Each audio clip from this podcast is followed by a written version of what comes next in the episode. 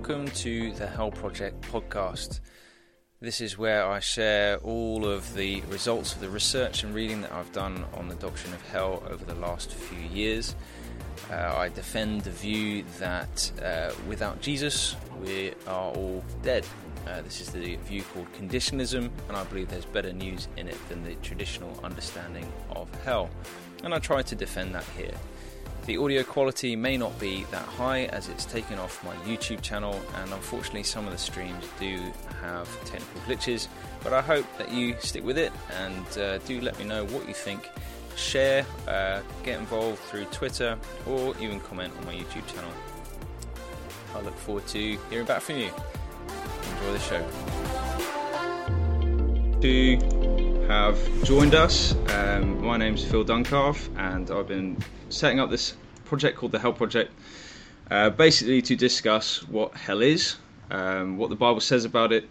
Um, I believe the Bible is our authority, and so I make quite a few assumptions based on that. If you want to look at the biblical authority and why we trust it, I'd suggest Michael Jones's channel. He's got loads of stuff about uh, the Bible and uh, why we can trust it and why Christianity is good news as well as a trustworthy worldview. And so, um, highly recommend his channel. It, it's such a pleasure to have you on this channel, Michael. Um, and we're just going to talk about what you're doing with inspiring philosophy um, and your video particularly which was the the one where you you asked the question does god send people to hell?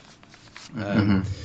but ultimately just uh, this is the first time we've met. This is uh, the first conversation we've had. So i'd love to hear a little bit about you. Um, so uh, what, what's your story first of all? How, how did you get started uh, with videos and uh, inspiring philosophy? Well, I mainly got started with the videos because there was a lot of atheist videos on YouTube, as I'm sure you're aware. It was it's like their it's like their territory almost at this point. yep yep And I was like, there's not a lot of good Christian responses. I'll do about 13 or 14 videos, and that should help.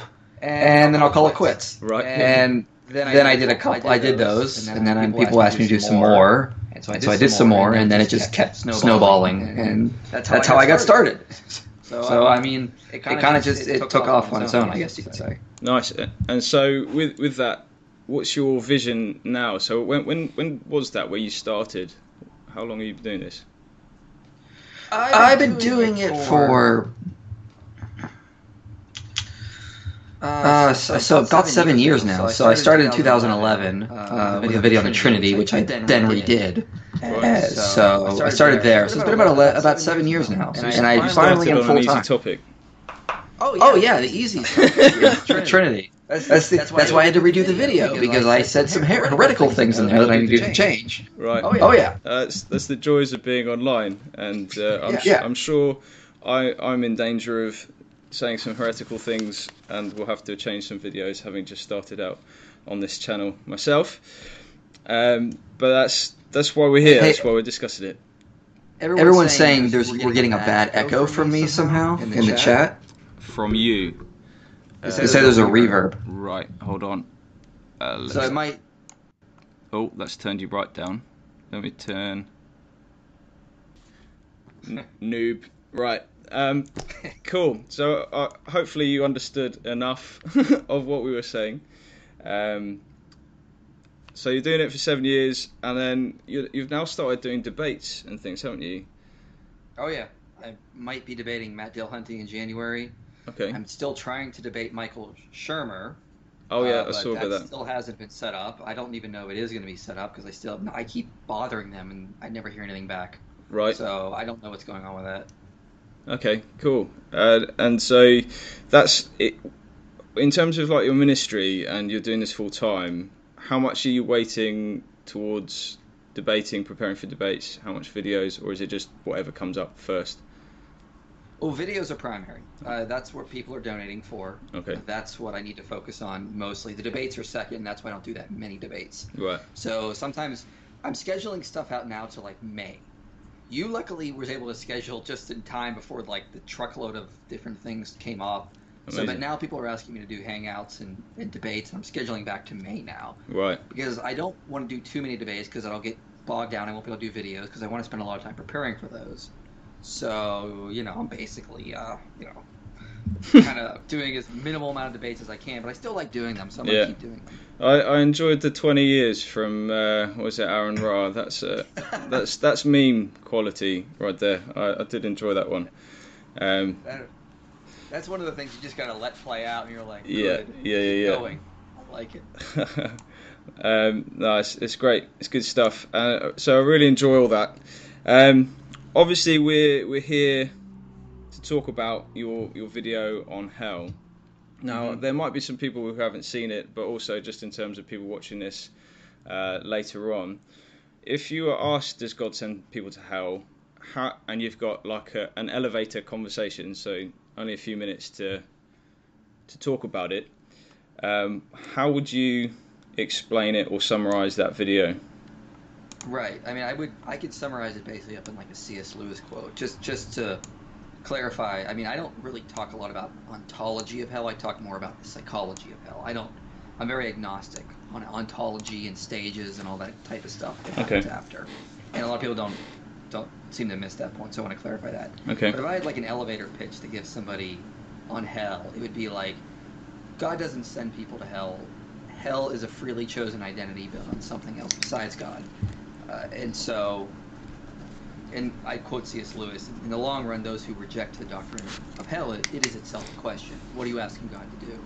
To wipe out past sins and give them a fresh start? Well, He did on Calvary. To forgive them, they don't want to be forgiven. To leave them alone, that's what hell is. There are only two kinds of people in the end those who say to God, Thy will be done, and those to whom God says in the end, Thy will be done. Okay. All that are in hell choose it. Yeah, yeah, yeah. And I can never remember which book that's from. I, there's there's similar tones. It's a it's a mix. Yeah, it's a mix of a couple. Yeah, and there's that similar tone from the Great Divorce, and um, yeah. So I've um, come across that kind of line of thinking quite a lot, and and actually that's quite an evangelical Christian standard discussion about hell. Someone asked, "How does a loving God send people to hell?" We go to C.S. Lewis, and I've read quite a few books like that. Um, mm-hmm. I, just in terms of your video, you started straight off with Luke 16, right? Um, and you said so. If I'm getting you correctly, so you're pretty you're saying you're pretty agnostic about the difference between Hades and Gehenna. Is that? Yeah, I actually get a kind of when people it's mainly theology nerds that bring it up. To be fair, but I mean, like when I talk about hell, I don't define hell, especially in that video. I do not define it as like this difference from Hades. I'm defining hell generally as just separation from God. Okay. And I thought that was clear because at one point in the video I say, I, I think I'm quoting Peter Kreeft, and I say that the damned will say they've always been in hell, whereas we would say we've always been in heaven because heaven is not just a place. It's unity with god. It's being with god. So i would say i'm in heaven now and someone who is rejecting god is in hell now. So i'm not defining hell. When people talk about sheol hades tartarus hell i'm using it as basically a catch-all phrase as the average person would understand it. Just separation from god especially in the afterlife. In that video i do not I'm, when I talk about hell, I'm not referring to some sort of difference from Hades. Right. because the video is mainly for non-believers. Yeah. And non-believers don't care about those distinctions. So when theology nerds get on me for saying, "Well, actually, there's a difference," um, you're not. We're, we're on different pages. Okay. So on with that, do you think there's a danger when when you're making videos for non-Christians that they will assume, uh, in Dante's Inferno, for example, uh, images of torture, the sort of videos that are very culturally around hell.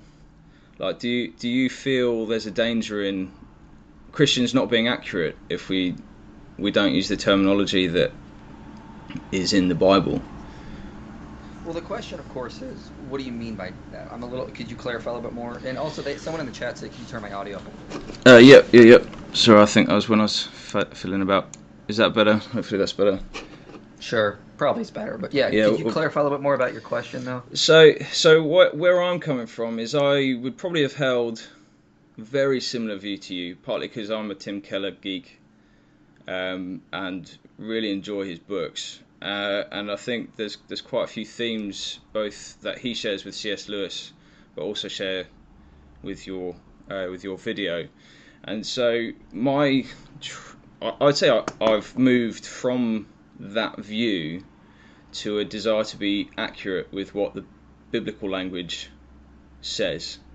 So in terms of um, I, I don't know Greek, I don't know Hebrew, I don't know Aramaic. I'm, I'm very much reliant on um, people to translate for me. But when there's a very interesting difference between the background of something like Hades and the background of Gehenna, they do seem to me to be very different locations, different places, different images. Mm-hmm.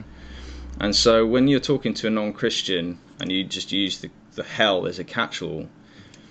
Do you think there's a, a danger in, in not being accurate enough and presenting what, what the biblical language no. is? No, let me tell you why very simply. It's because I'm not talking about the ontology of hell. I'm talking about the psychology of hell. The whole video is on the psychology of hell, not the ontology of hell. And that's a that's what I think some people are misunderstanding with it is that what I'm trying to explain is what why is God just not saving everyone? I'm talking about I'm not talking about what God is going to do because I'm I'm quite agnostic on that. I'm talking about what we do to ourselves. And so I think a lot of the language with regards to the afterlife is like trying to explain tennis to an ant. That's what God is doing. He's trying to, the afterlife is probably 10 times more complex than what we ha- are aware of. And so when people go through and they say, well, first this is going to happen and then that's going to happen, I mean, you might be right. I don't care. Mm. What I think the main point of what the Bible is getting at is trying to explain you're going to destroy yourself through your own sin, and that's going to create hell, as I'm defining it. So the video is okay. about the psychology of hell because it's more of a warning. Yeah, yeah. So we could get into the whole nerdy differences there, but I mean, that's never really been my focus. I don't care about that. When mm. I'm talking about hell, it's mean it means you are separating yourself from God. You're setting yourself up as your own Lord and Master, and that's going to create a, an eternal fire inside of you that will disintegrate you until you're nothing. Okay. If that eventually leads to annihilationism, if that eventually, if that never, if that if that's eternal torment, I again I'm agnostic about both of those positions. I don't really care, and I I thought my video was kind of compatible with with both. I yeah. I do say forever sometimes in the video, but I mean I wasn't. I, I didn't think I was sort of just passing over briefly because I was really trying to focus more on the psychology. Okay. And you know, in, to be fair, I mean the word in the, in the Old Testament for forever, olam, is also used to not actually mean literally forever. So I'm in good company with that. Then. Yeah, yeah. I think that there is a debate over forever. I generally don't debate words like that because my, as I said, my experience of Greek and and everything is a little bit limited. What I do try and do is stick to biblical language though um, where it's a little bit more plain. And it, do you not think though, if if we've got a difference, rather than leaving it um, broad? So I mean, I, I personally read may well have read into your video the view of eternal torment. Um, I think that's because of the language of um, this like disintegration. Because C.S. Lewis, although he might not use eternal torment, he kind of says you'll gradually disappear or become smaller and smaller. Um, yeah, and that I when I actually read C.S. Lewis, I thought he may have even been an eventual annihilationist. That maybe hell is God sort of like exiles people, and then they slowly disintegrate into nothing. And I, again, so agnostic about that. I don't right. care. Right. And I think it's funny to me is that it's the theology nerds that were reading that into the video. I keep hearing mm. from, but when I, when non-believers talk to me about my video and how they seem to understand it just fine. Yeah, that should was, tell you who the video is really aiming to try to talk to. Yeah, I think I think I'm just wary of being called. I mean, I am a theology nerd, I guess, but in that I'm a practical theology nerd. In that my theology must lead me to love God more, to love my neighbor more, And as mm. I learn about God, I need that's that's the outcome is that my digging into the Bible must not be just for up my head knowledge, but for understanding who God is, His character, His love, uh, and also His judgment and justice. And so, what I find interesting about being agnostic about the two is it raises the question of well, is God just in terms of eternal torment? And it might be it might be a debate where you, you I mean people are clearly responding to your video, so I don't I don't want to um, knock that. People are coming to Christ, people through your channel. Um, but I've, what I found a little bit confusing, I, I guess I'll, I'll, just be, be honest with the two, is you've internalized consuming fire, and so there's the uh, your language was very much as you reject God, that will start setting a fire in your soul that will gradually consume you and maybe disintegrate you. So if we're eventually disintegrated, I guess we would no longer exist in that way. But then you pulled in the orthodox.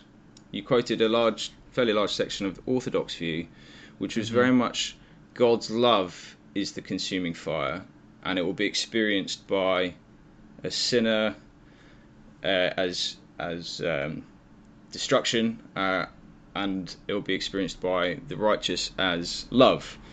Um, so I was just wondering, do you see a little bit of a, an issue with that? Because I, I find those two views not necessarily as compatible, at least with the phrase consuming fire. I don't see why, because it's really about how the person is responding to God in itself. It gets more psychological it's the person is creating a fire in themselves by setting themselves up their own master. And then when god tries to love them they interpret that in horrible ways because god is threatening their kingdom their own lordship. And so that could be disintegrating as well.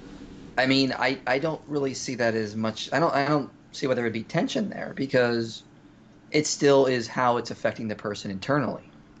Okay right i got got you there. So uh, the uh, maybe it's a question of emphasis i guess so where we go, I, I probably wouldn't now argue, or at least make it the priority that we send ourselves to hell.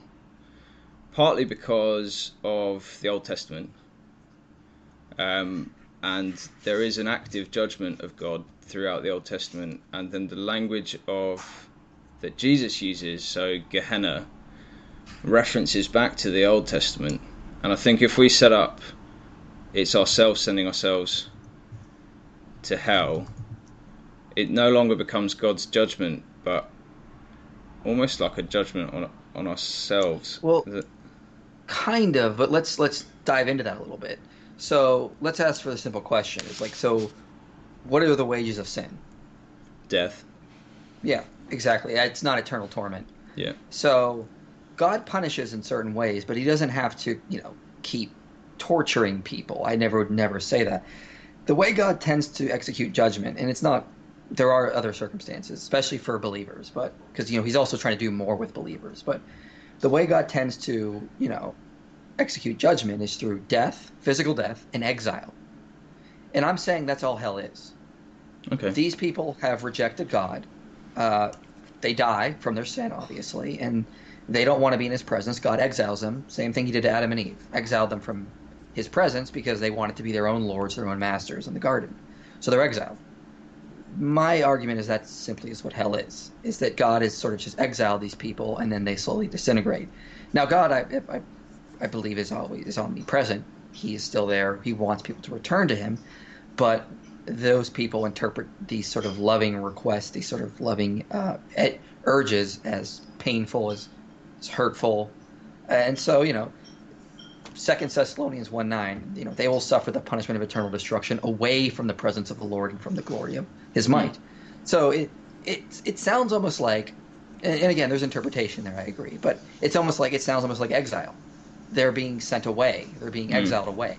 Could it be event could it be annihilationism? Sure. Could it be eternal uh, separation? Sure. I but I, I think it's more about the psychological implications of what's happening there. That's really interesting. So in some ways you, you there's a lot of agreement here, which I find fascinating. So well, here, Well, let me just interject with this thing. Yeah, when I first uploaded the video, some annihilationist started messaging me on Facebook. He's like, "You're wrong. You're wrong. You're wrong." And I, and I talked to him. I was like, "Okay, calm down. Here's what I said. Here's what I actually said." Mm. And again, I'm not against annihilationism. Right. And by the end of the conversation, he said, "Now that I realize you're talking about the psychology of hell and not the ontology of hell, I am in complete agreement with your video." Because what? it was it was just a it was it was just a category error. He thought I was talking about what God was going to do, and I'm talking more about what people are going to do to themselves. Okay. So, uh, would you ever, if someone, do you think there's a, an active part of God's judgment? So if yes. you were te- okay, so if you were teaching in hell to a church audience per se, you you might show both angles that God actively judges that could be death, and then yeah, I mean, God is actively. I mean, I use the analogy, of course, of like Adam and Eve. I mean, God judged them, mm-hmm. but they had already decided what they wanted. They wanted they wanted to be their own lords, their own masters, and to set themselves up as a satellite center of wisdom.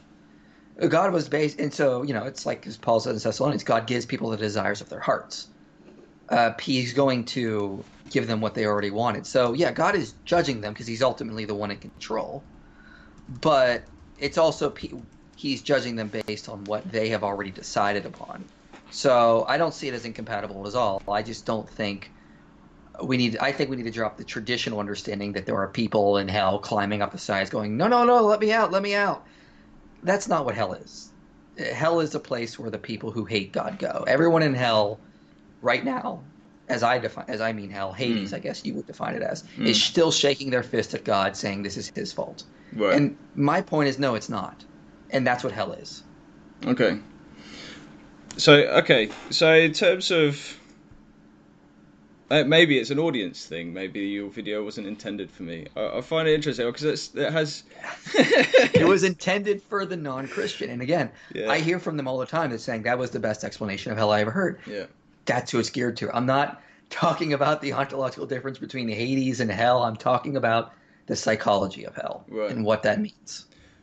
Cool. All right. So if we then go on to, I, I, let's maybe move on from your video because I, I'll, I'll, be quite interesting just in terms like of, of what you've read then around around this topic a little bit in the sense of um, so how much of of Gehenna, Hades stuff have you looked into in terms of where where you sit? I mean, you're clearly agnostic. Uh, I'm just yeah. Just... I've not looked a lot into it because I don't care, and I I did look in, a lot into it years ago, and I ended up treating it the same way I treat end times prophecies. Right. None of you know what you're talking about. You're all throwing so much interpretation to this. and I'm just sick and tired of it. It's not doing anyone any good. That's really interesting. And so, like, yeah.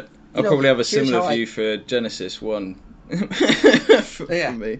Here's how I kind of go about it: is that everybody, every Jew, during when Jesus was born, knew exactly who the Messiah was. They knew they knew how he was going to come, how he was going to show up, and they were all wrong. No one predicted the resurrection. No one predicted the Messiah to, to play out actually how it did. I think that's basically what's going to happen at the end times, and I think that's what the afterlife is going to be like. It's in, analogous fashion. We have no clue. We're getting very few hints, but what we do know the most about it is what's important, and it's it's our own psychology. It's about our own sin. This is going to destroy you. It's going to burn. It's going to create a hell inside of you if you don't do something. Bible, basic instruction before leaving Earth. I don't think we know a lot about the ontology of the afterlife for the same reason it's impossible to explain tennis to an ant. We right. know vague hints about it. But ultimately, what's most important is knowing that what sin does to us, why we need Jesus, and knowing what hell will do to us psychologically, and how we are sort of creating our own hells. So, in terms of Gehenna, Hades, Sheol differences, I got vague theories. But if you're going to ask me, I'm going to be like, hmm, maybe. maybe. I, I don't know. I've not looked too much into it because I don't think it's that important, especially for what I do on my channel. Right. Okay. Uh, so that that's completely changed how I've I've probably prepared for this talk because it I, I, guess in ter- uh, this this chat and which is nice. Uh, I I think that's quite interesting. And with the where I'm at, as I said, I've kind of shifted from being be explaining hell in that way, but then again, I am mostly in terms of outside of YouTube. I am mostly talking to a Christian audience. I help lead a, a local church, and and so my digging into scripture is has transformed my view of God's character in the sense of no longer holding to an eternal torment view um, because of the questions. So, have you interacted with non-Christians who who? I haven't looked at all the comments in your YouTube video uh, for some reason. I think I've got better time. But have, have any of your questions been about well, what about God sending me to eternal torture? Like how how would you, from an apologetic angle, respond to that? I would say that God does not send you to eternal torture. God is love. So God is always going to try to give his love to us, so to speak. He's always trying to love us, make us better than what we are. And if we are in a fallen nature, excuse me, if we have a fallen nature, sometimes that's not going to come across in the way we would think it is. So the eternal torture that would, if, if hell is eternal torture, that's something the person is doing to themselves it, by re- constantly rejecting God's love and constantly trying to set themselves up as their own Lord and their own master. It's not. It's not like God is throwing lightning bolts down in hell to keep the fire going. Mm. It's something that these people are doing. So I think C.S. Lewis' depiction of the gray town is is more spot on. It's people that are miserable, they hate it, but they don't want to go up to heaven where because up there mm. they'd have to submit to someone and not they couldn't do the things the way they want. And so I think it's more what the Bible is trying to get at is a more of a psychological state than anything else. Okay, so I think in terms of my my apologetic response, so I'm doing we we have Alpha course. Has Alpha made it to the states? Do you do Alpha, Alpha courses? what? Alpha courses. They're like a, familiar. No, it's like an introduction to Christianity. You do a few few courses and um, Christianity 101 type thing. Uh, introducing. I don't think so. Okay, um, so in if I was answering that question and someone comes up to me and says God doesn't torture, I'm now convinced that He doesn't torture because of biblical verses. So instead of going down the C.S. Lewis route, I'd quote John three sixteen because uh, I, f- I find just the word perish in itself is language that people outside of the church speak. And actually, in terms of theology nerds, it's Christians that have to reinterpret perish through a filter to make it mean eternal torment, um, or at least eternal conscious torment. Uh, and so, um, I guess, just talking apologetics, my my defence would be more John three sixteen, or what you quoted earlier, Romans six twenty three. The wages of sin is death, um, and and I just feel like the so the gospel really is life or death. Christ took our death. So in terms of atonement, my my shifting's made more sense. So one of the questions I always had uh, growing up was how does Jesus on the cross take eternal torment, uh, the momentary instant, and you you generally get, well, Jesus is infinite in humanity, and therefore he can take an infinite sin yeah, I don't in, in say that, but keep going.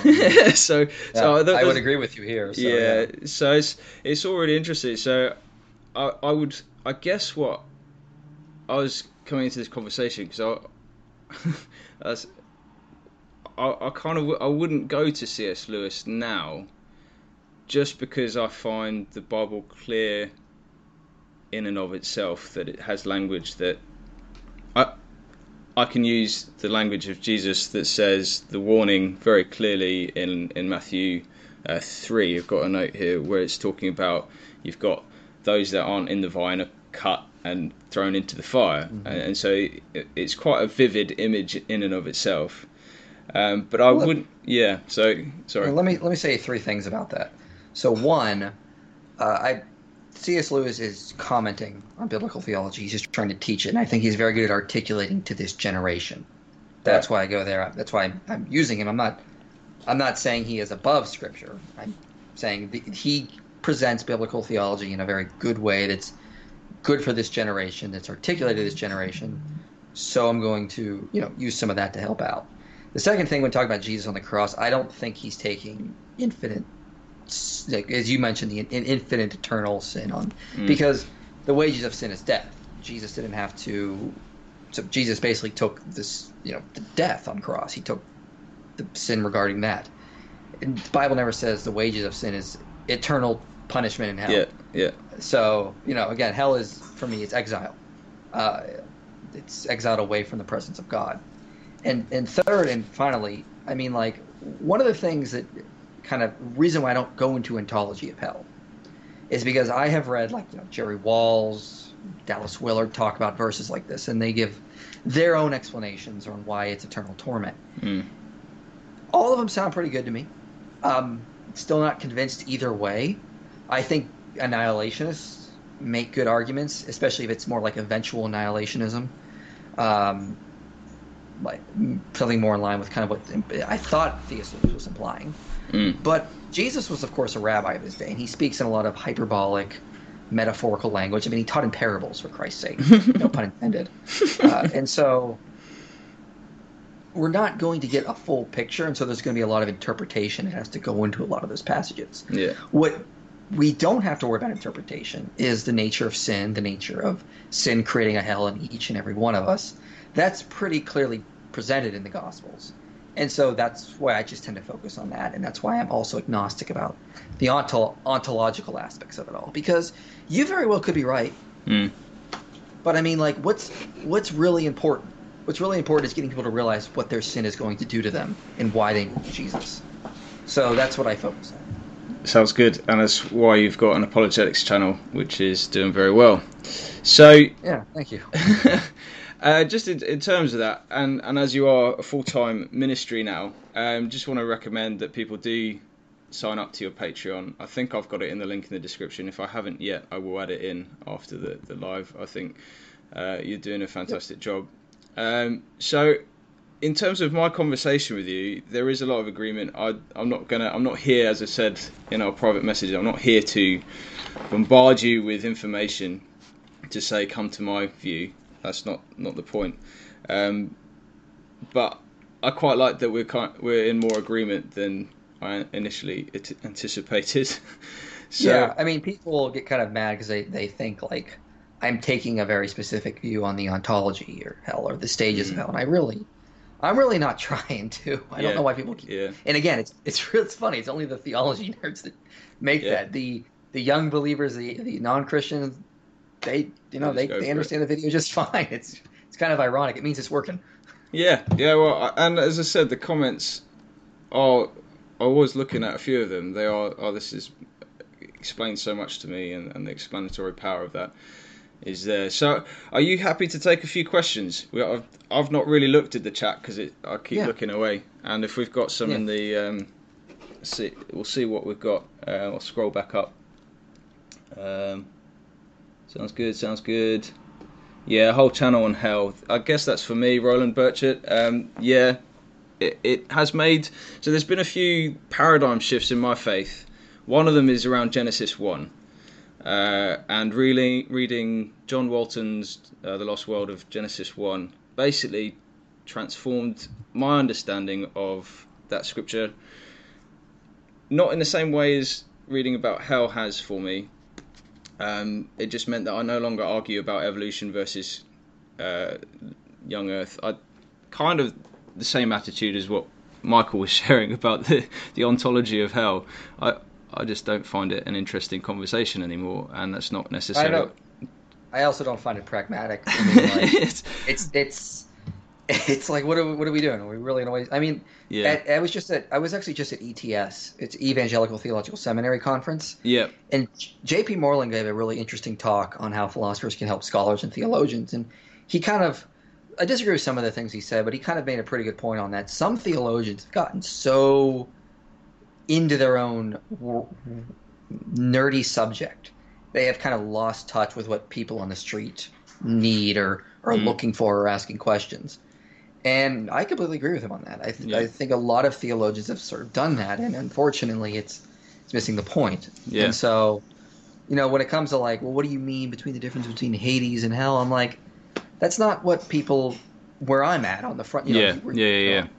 On my channel, on the front lines, are really caring about. So I don't get into that kind of stuff. So I think for me, this the second paradigm shift is this. So I, I have been a Christian, uh, grew up Christian. Uh, I'm actually a missionary kid. My dad was out in Papua New Guinea, and so I've grown up, and I, I guess I have become a theology nerd but I was always wrestling with what eternal punishment was because I grew up with it being this eternal conscious torment, and I, I know that there are a lot of Christians wrestling with that, and so I guess that's why my, what my channel is for, is people who are wrestling with that and the character of God, and then looking at how Scripture frees us from that, uh, that idea that God will torture us forever. But also, my hope is that people engage with this. That I do know it's more of a an American thing, at least, that hell is like the the taboo subject of um, evangel evangel I can't even say the word evangelical churches. And so you just read Hell Under Fire. If you if you ever get a chance to read that, that's the main defense of the traditional view of hell. And the way that they caricatured another Christian, John Stott, a fellow Brit, who I who's evangelical, loves the Bible, comes to a different view like mine, and then he gets slated by the evangelical community. So my, my channel is really to try and open up that conversation, um, talk about how, look at scripture, find that we agree in more places than we disagree, and um, and and that's really why I've started this channel. So if that interests you, subscribe. If not, I'm not going into full time ministry on this channel, so I don't. I'm, I'm quite happy if people uh, join me or not. Um, but also, just um, I, I, think this channel might have a shelf life. I'm just kind of seeing where it takes me and and go from there. I uh, thought the same thing. It didn't happen. yeah, we'll see what happens. I do. I've, I've been called a heretic already. Uh, oh, I've so, been called a heretic. Yeah, so, at least if I'm not called a heretic oh, once a week, I'm not doing my job properly. Yeah, that's that's that's fair. Yeah, I mean those those Genesis videos you're putting out, they are pretty heretical. You got be... Oh, there's so much heresy. so much heresy. Yeah, that's good. Um, right, let's let's have a look at some of these questions. Um, uh, it seems to me that the issue here is human philosophy of what hell is going to be like instead of relevance on scripture. M- maybe. Hi, JD. Um, uh, what's the what's the question? He says it seems to me that the issue here is that this is mainly human philosophy of what hell is going to be like instead of re- relevance on scripture. Um, um, and I would say the Bible contains philosophy. It speaks philosophical truths. It's not one or the other. Sure, there are passages that might refer to the ontological, uh, on the ontology of what's going to happen, like different stages but the Bible's main message is your sin is destroying you. You need Jesus. How is that would that be incompatible with philosophy? That's a very strong philosophical claim. Yeah, I, I, I've found, found that the word philosophy is like a dirty word to some, and I'm not sure if it is I to know. JD. Um, I, am not quite sure how to respond to that. Yeah, there's some philosophy around it, um, but there is actually a scriptural question there. Um, there was, uh, where did it say?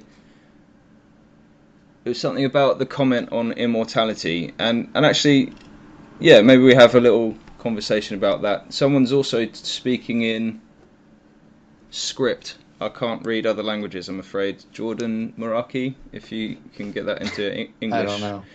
Um, yeah, so immortality. You quite, so the the one thing I probably disagree quite strongly, or the most about, with regards to talking about um, around this topic, is the eternal aspect of human nature. So I guess it's talking a little bit ontology, or maybe it's biblical anthropology. I'm not quite sure, but the the there is uh, John Piper said it, Tim Keller said it, C.S. Lewis said it. Is that everyone will either live forever in heaven or live forever in hell. And I think that's why I read, just looking back at your video, I think that's why I read an eternal torment aspect into your position.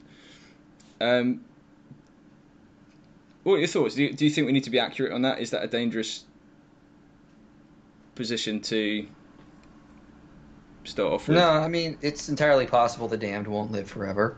I don't think it's it's necessary. Uh, if, if, it is the case, I, I, tend to be more like an eventual annihilationist. And again, anything about this is entering realm of speculation. But my my, I would say it might be that God, at judgment, ex, you know, exiles every, everyone, and then they have to annihilate themselves. He's not going to do it. They That's have to figure out how to do it without him because God is love. He doesn't want to do that. And I, I, I like the analogy of like if you saw someone who was addicted, if you had a loved one who was addicted to a drug, you wouldn't be like, well, don't worry, I'm going to shoot you in the head. Everything's going to be better. You'd be like, look, I love you. I don't want you to live this way. But if you're going to, you have to just stay away from my kids and my wife. You can't be around us anymore. Go out and figure things out on your own. And I think maybe that's, that's, that's what God does. And there, maybe there is also a process available that they annihilate themselves, but they have to be the ones diving into it. It's not God picking them up and chucking them into like this fire that annihilate. I think it's more that that God doesn't want any to perish.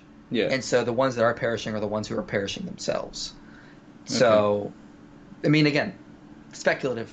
yeah, yeah, yeah. And in terms of the speculation, I think I'd, I would give a bit of pushback on that. Just just in terms of the verses that uh, deal with. So you got Revelation 20 where they're thrown into the the lake of fire. I mean, I, I know there's the symbolism. Revelation is is very. We need to be careful of going one verse yeah. in, but there is yeah.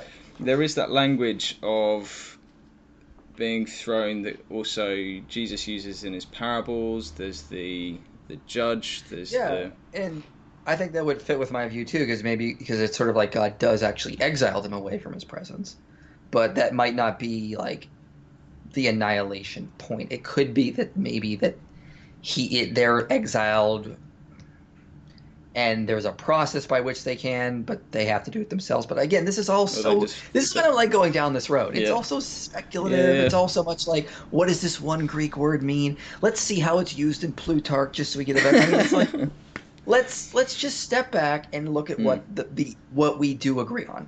What? Sin is bad. It's destroying us. We need Christ. Otherwise, something very bad is going to happen to those who don't take that path. And God won't torture people forever. It's kind, no. it's kind, it's kind of the apologetic angle that I'd be leaning towards, and, and I am very aware that. So I, I guess as well, where I'm at is I just want to be clear to people that I'm not speaking of the hell that they've already conjured up in their minds.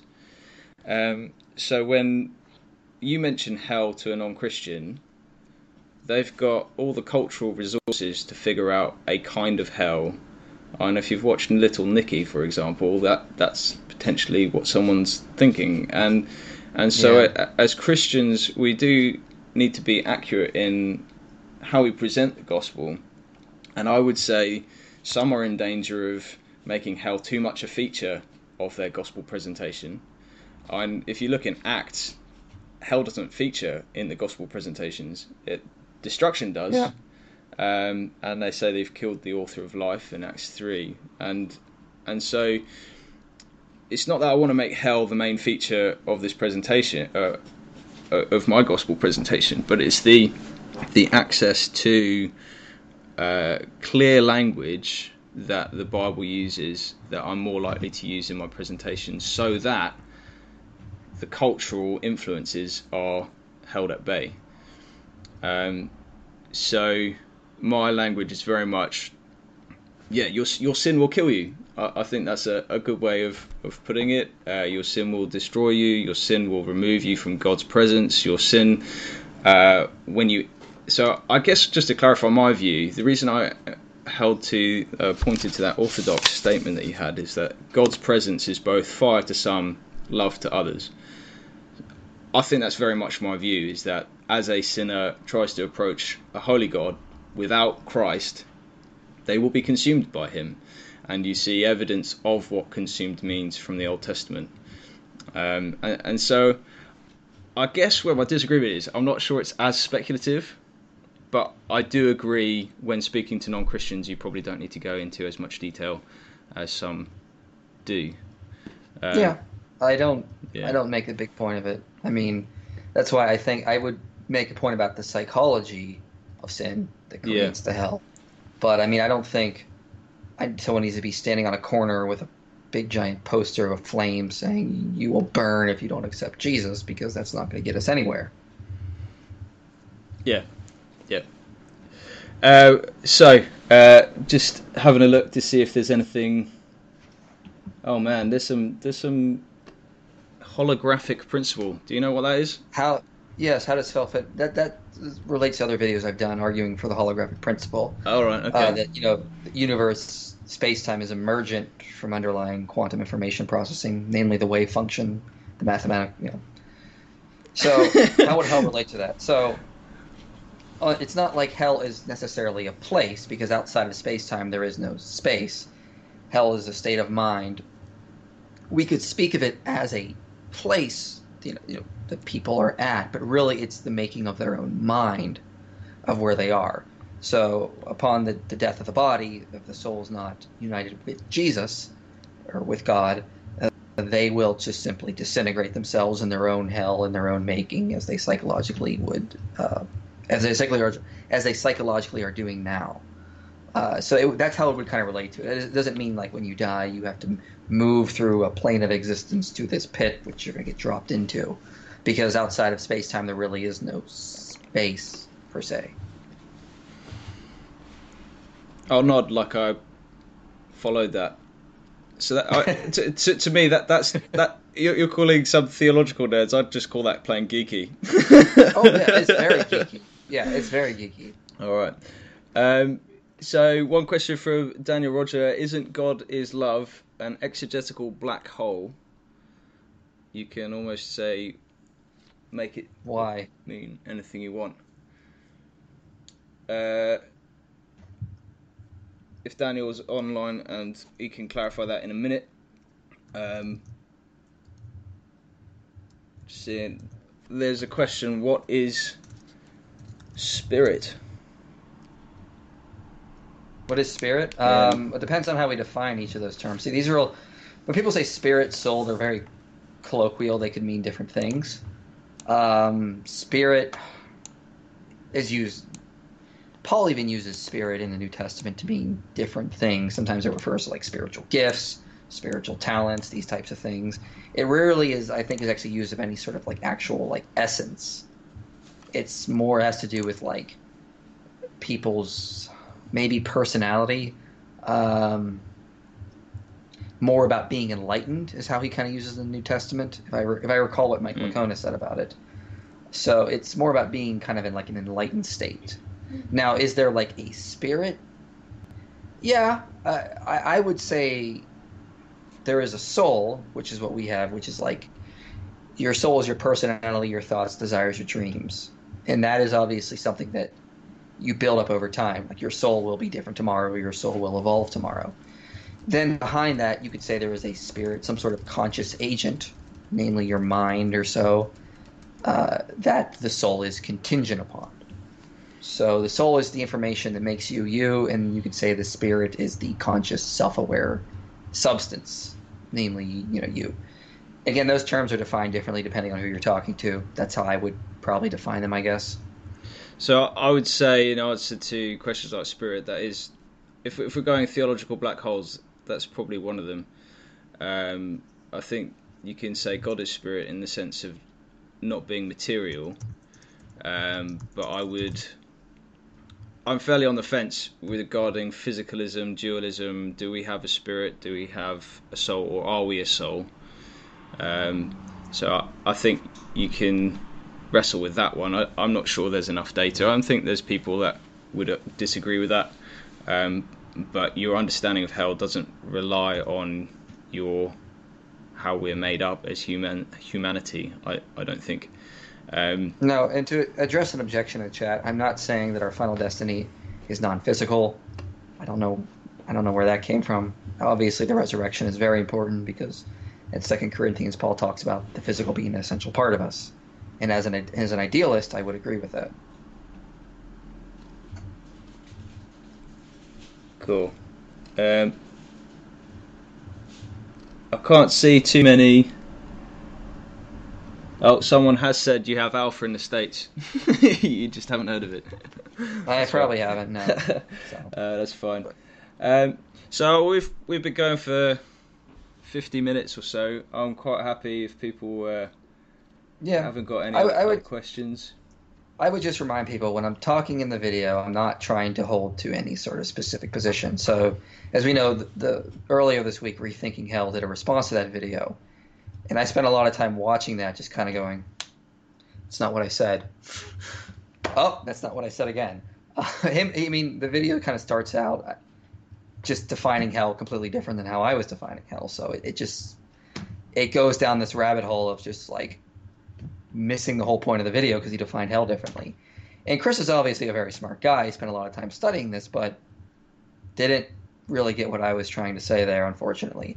I did note at one part, I, I stopped the video because I was like, I think he's finally getting it. It was like 37 minutes in because he's finally starting to realize, like, he's talking about psychological aspects regarding sin. And I was like, but then he goes right back to his ontological views regarding the afterlife. And I was like, oh, well. So I would just remind people when you read that, when you watch that video, it's about the psychology of hell.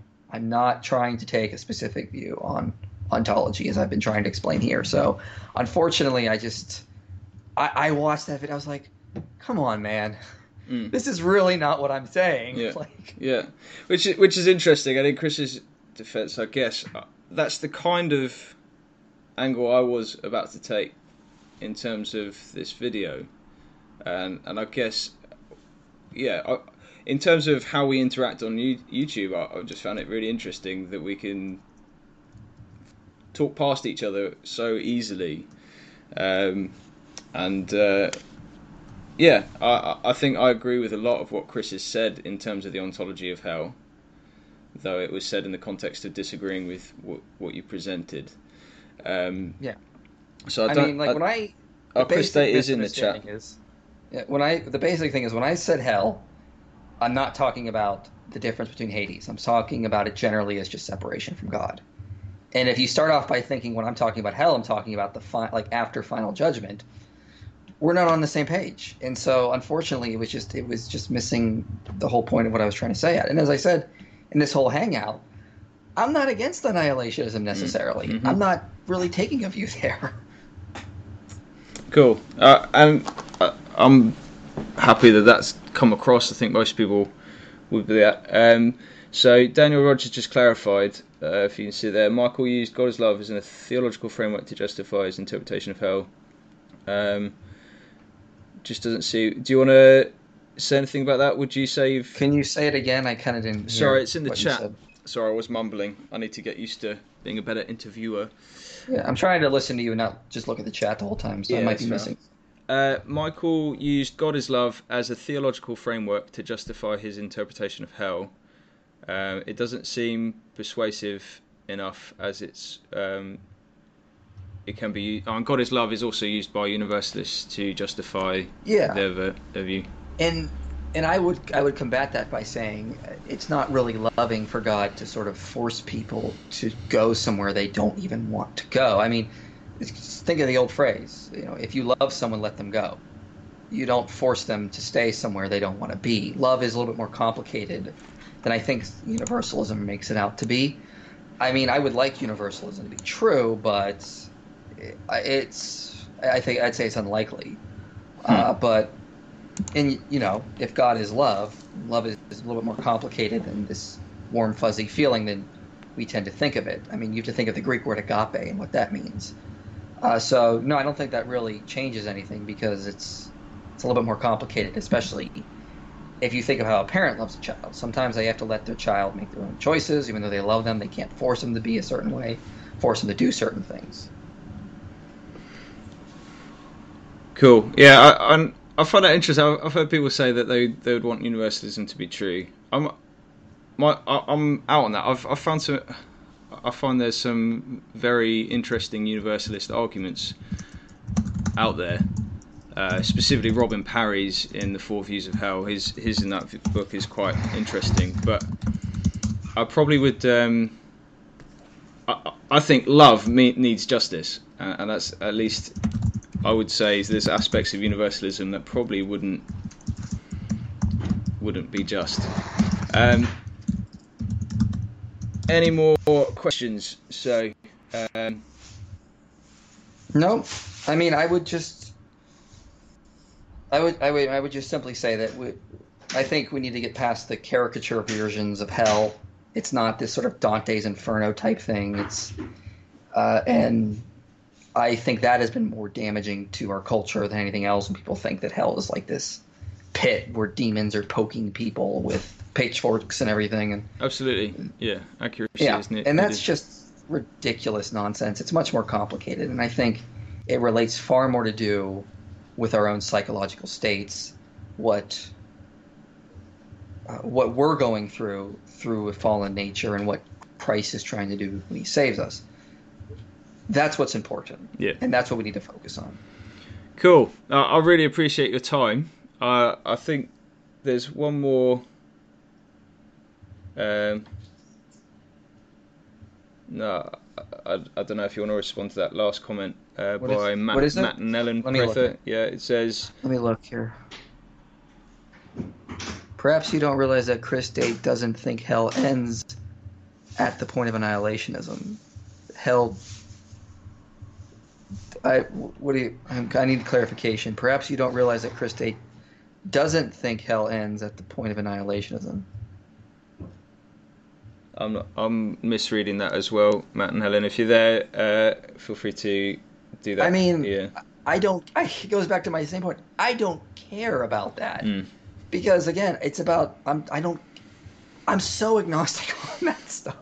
Yeah. I just wanted to explain to non-believers what hell is psychologically, not what God is necessarily going to do because I'm very agnostic on that. It's yeah. more about what we're doing to ourselves. Okay. And that's what's most important. So, I mean, sure, maybe. I mean, but again, that that was never the aim of my video. So why would why would we respond in that way? I guess. Cool. I, I think I think we're there. Uh, people can obviously engage with you on your channel, Inspiring Philosophy, on your video. Um, I think I've I'm, I'm quite happy. There's more agreement here. I really appreciate that. I really appreciate your time. Um, I think we could probably go down a theological discussion on books, but I could see that you're not really wanting that, and and that's not no, really your purpose. That I don't. Yeah, it's just not my thing. Yeah. It's like if someone tried to discuss end times prophecy stuff with me, I treat it the same way. Yeah. I don't know. yeah, and I, I get that because I, in when it, someone brings out Genesis one and let's debate that, I'm probably similar to you in that and hold a very functional view of Genesis 1, and that does cool with me. Let's, let's talk about Christ and his resurrection and what he has done for us. Um, and so that's that's kind of it. I'm uh, happy to close it there, I guess. I just yeah, thank you for coming to a channel with 50 subscribers. I don't know if that's gone up. if if people well, want to know, subscribe, I, then that's great. I mean, I hope so. I hope more of my my subscribers will come here and subscribe to these smaller channels because I want to see them build up more. Yeah, no, I appreciate that. Uh, I really do, and uh, hopefully we'll interact a bit more online. And uh, as I said, I really enjoy your channel, enjoy your stuff, and uh, look forward to seeing you do more and more debates and more with classic lines like "I've been studying this for 20 years." I know. I, I probably won't do any more videos on hell because I just did the one. Yeah. I what well, I, up, upcoming. I got some videos on ancient monotheism upcoming, and then some videos on regional flood archaeology and geology. So I'll be covering that soon. Cool. I look forward to it. And uh, for everyone in the chat, thank you for joining us. Um, I, I, really appreciate your com- questions. Sorry if we missed any, and uh, feel free to comment on the video if you have any further questions. I'll interact with you there. And uh, thanks again. And you're going for it. I'll let you finish. No, you're good. Cool. All right. Cheers, Michael. Nice to meet you, and we'll. Yeah. Thank you for listening, You and I want to know cool. what you think. Do get in touch. As I said at the beginning of this uh, podcast, you can do that through uh, Twitter or my YouTube channel, but I also have the scripts and free resources and other studies that I'm continuing to engage with at uh, thehellproject.online. Thank you so much for listening. If you'd like to support the channel and uh, the show in any way, please do go into the description of this episode and you can find a PayPal link. Otherwise, I do this all for free, and I hope you found it helpful. God bless you. See you later.